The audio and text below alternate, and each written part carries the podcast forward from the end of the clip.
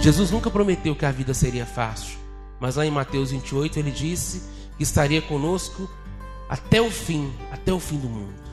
Então, Deus nos auxilia. E olha só, porque Ele é meu auxiliador, diz o profeta, não me deixei abater o ânimo.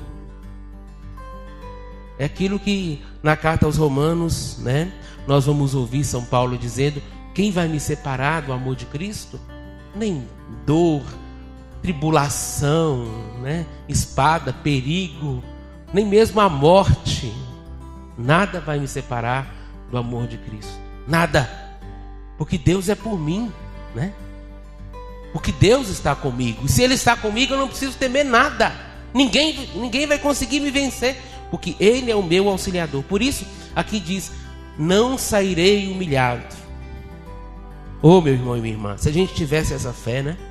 Essa fé tão forte como do profeta, como também Jesus nos pede no Evangelho, nós com certeza teríamos a certeza do salmista, no Salmo 114. Andaríamos mais na presença de Deus, porque saberíamos que com Deus nossos pés, nossos passos não fracassam. Deus é o seu auxiliador, na verdade, Ele que é o seu sirineu. A cruz é sua. Não queira entregar sua cruz para os outros carregarem, para a igreja carregar, para sua esposa carregar. A cruz é sua. Né? Assumir a sua cruz. Seguir a Jesus. Mas para tudo isso acontecer é preciso renúncia.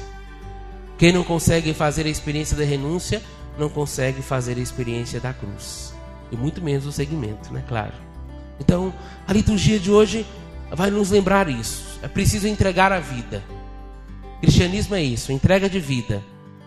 Não ter medo Lembremos tantos e tantos cristãos que são perseguidos e mortos porque têm a coragem de assumir a sua cruz.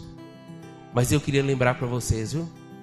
Aqueles que vivem com Jesus e assumem, não perdem a vida, mas ganham.